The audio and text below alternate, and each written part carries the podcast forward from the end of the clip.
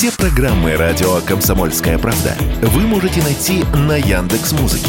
Ищите раздел вашей любимой передачи и подписывайтесь, чтобы не пропустить новый выпуск. Радио КП на Яндекс Музыке. Это удобно, просто и всегда интересно. Власти Турции готовятся применить еще один способ пополнить госбюджет. Туристы и так приносят стране немало, но могут принести еще больше, решили в турецком правительстве и объявили о новом налоге на проживание для отдыхающих в стране туристов. Его ставка составит 2%. Взимать начнут с 1 января 2023 года. И это достаточно распространенная в мире практика, сказал Радио КП вице-президент Альянса туристических агентств России Александр Мкрчан.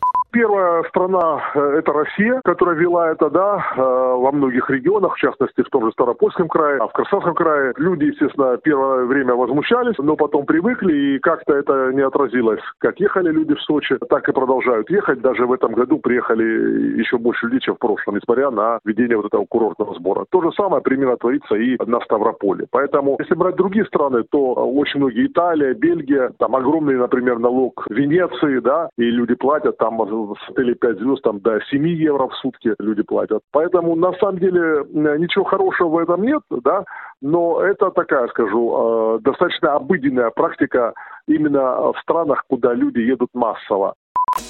Налог на проживание уже включен в стоимость на различных сайтах и в приложениях-агрегаторах при бронировании номеров в турецких гостиницах. Впрочем, стоимость отпуска в Турции с введением нового сбора изменится совсем незначительно, особенно на фоне подорожания авиаперелетов и самих гостиниц, сказал Радио КП Александр Грытчан берется за номер, скажем, два взрослых э, и двое детей, да, то есть вот э, в среднем стоимость номера у нас примерно 80% едет в Турцию плюс-минус 100 евро в сутки, то есть 2% это получается 2 евро со всей семьи, кто живет в номере. На самом деле мы видим в последний год удорожание было на авиабилеты у нас более 50%. Сами турецкие ательеры поднимают цены плюс 7, плюс 10, а некоторые отели плюс 15% ежегодно. Да? То есть за последние 5 лет э, цены увеличились примерно на 30-50%.